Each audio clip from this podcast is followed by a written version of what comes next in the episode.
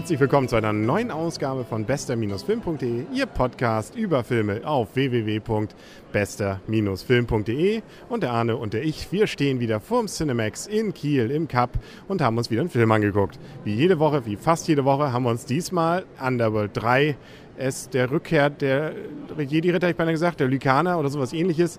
Also ein Film für den kleinen Mann, über den kleinen Mann, haben wir gerade eben schon besprochen, oder? Ja, es ist die Vorgeschichte zu den ersten beiden Underworld-Filmen.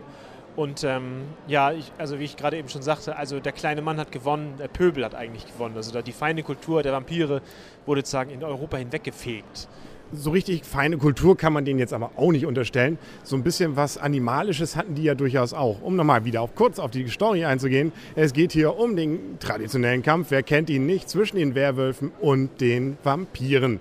Und dann gibt es noch eine Rasse, die irgendwo dazwischen ist, die irgendwie halb Werwolf ist, halb aber auch Mensch. Und die können durchaus, wenn sie mal wollen, ziemlich böse werden. Werden aber von den Vampiren mehr oder weniger als Haustiere, als Sklaven gehandelt und gehandhabt. Und das gefällt denen natürlich nicht. Und äh, irgendwann irgendwann haben sie dann ihren Aufstand. Und den Rest kann man sich dann eigentlich auch schon fast denken. Oder hast du irgendwelche Überraschungen in diesem Film erlebt? Ähm, Überraschungen. Ich kann ja, während du noch überlegst, kurz erwähnen, dass es auch noch eine Liebesgeschichte da drin dann gibt. Natürlich, die Frauen sollen auch noch irgendwie in den Film reingelockt werden. Und das Ganze ist natürlich irgendwie auch ein Auslöser, die ganze, der ganze Aufstand und alles, was so passiert, von dieser Liebesgeschichte.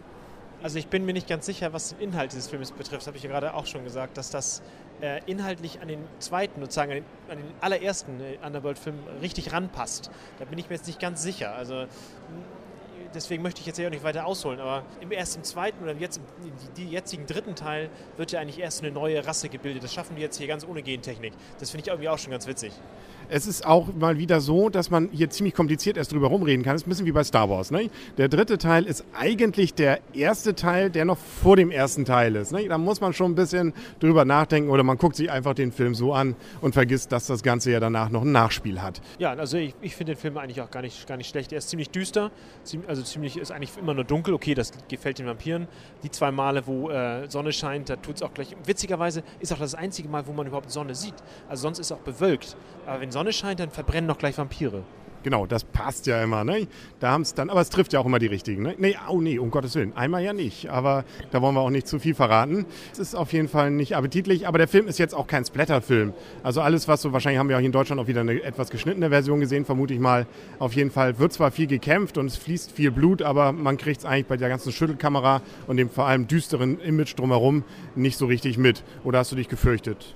Nö, also das eine Mal, wo die halt in diesem einen Flur beschossen wurden, das war halt da, das war der einzige Part, wo glaube ich ein bisschen, bisschen, bisschen heftiger zur Sache ging. Dafür haben die Amis wahrscheinlich nicht die, die Liebesszene gesehen, die wir am, ersten, am, am Anfang gesehen haben, da in dem, in dem Tempel. Wobei, so viel war da jetzt auch nicht zu sehen. Ne? Man, das, reicht äh, ja, das reicht aber. Wenn es dir reicht, dann, dann ist ja okay. Äh, ich meine, man hätte da durchaus so ein schöner französischer Artfilm, hätte, glaube ich, da durchaus noch ein bisschen mehr Korpulation gezeigt. Aber gut. Hätte mehr rausgeholt, zugeben. Aber ja. übrigens muss ich auch mal sagen, die Hauptdarstellerin gefällt mir nicht ganz so gut wie die aus den ersten beiden Teilen.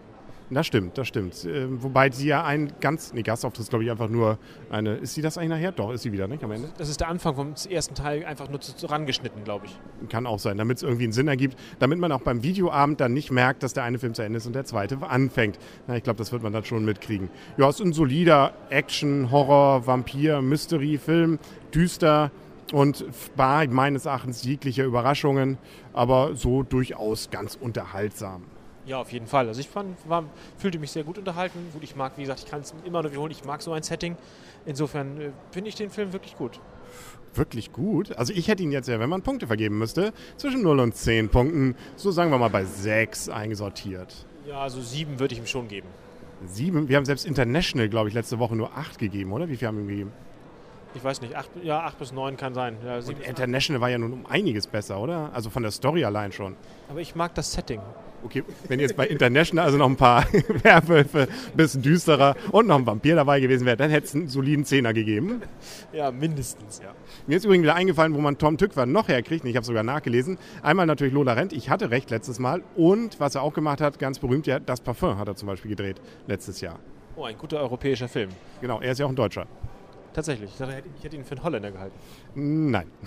Gut, aber bevor wir jetzt uns wieder reinreißen, ich glaube, das war nicht ganz ernst gemeint von Arne, gehen wir, das Fazit haben wir eigentlich schon gebracht, wir können jetzt rausschauen, das, was jetzt kommt, ist wohl angeblich so bisher erstmal das, was man wirklich einen guten Film sehen, nennt, nämlich die Watchmen. Die kommen nächste Woche und den werden wir uns sicherlich auch angucken und was man so allen Vorberichten darüber gehört hat und auch so den Trailer, sieht es nach einem richtig soliden, tollen Film aus. Ja, also da freue ich mich jetzt auch schon drauf. Vor allem mal wieder ein längerer Film. Ein längerer und sehr guter Film anscheinend. Also bin ich echt gespannt.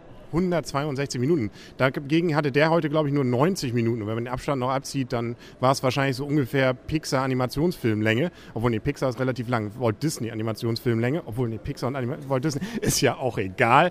Was man, glaube ich, ich hatte auch gesehen, nicht so richtig sehen muss, was nächste Woche auch anläuft, ist ja die Reise zum Mittelpunkt der Erde. Da habe ich gelesen, der ist eigentlich ganz nett, wenn man ihn in 3D sieht. Und da wir das nächste 3D-Kino von hier aus, glaube ich, in Bremen haben und nicht extra für den Film nach Bremen fahren, ist es, glaube ich, nicht so, dass wir den Film ungefähr unbedingt gesehen haben müssen, außer dass Brandon Fraser dabei ist. Ja, der Vorschau, der Trailer war ja ganz interessant, fand ich. Also gut, wir müssen sehen, was sonst noch läuft. Nicht? Also das ist, muss dann nicht die Nummer, die, die Nummer 1 sein auf der Liste, aber irgendwann vielleicht.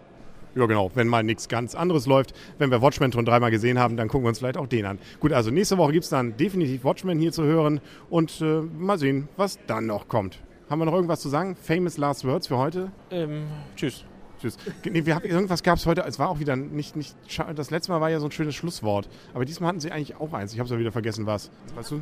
Ja, irgendwas war da auch in dem Film, wo ich dachte, ach ja, naja, gut, ist wahrscheinlich dann doch nicht so einprägsam gewesen. Okay, dann denke ich mal, schneide ich die letzten 30 Sekunden einfach raus und dann äh, verabschieden wir uns hier heute vom Cinemax in Kiel aus dem Cup und wir hören uns dann nächste Woche wieder bei bester-film.de. Wir sagen auf Wiedersehen und tschüss, der Henry und, und Arne. Tschüss. Tschüss.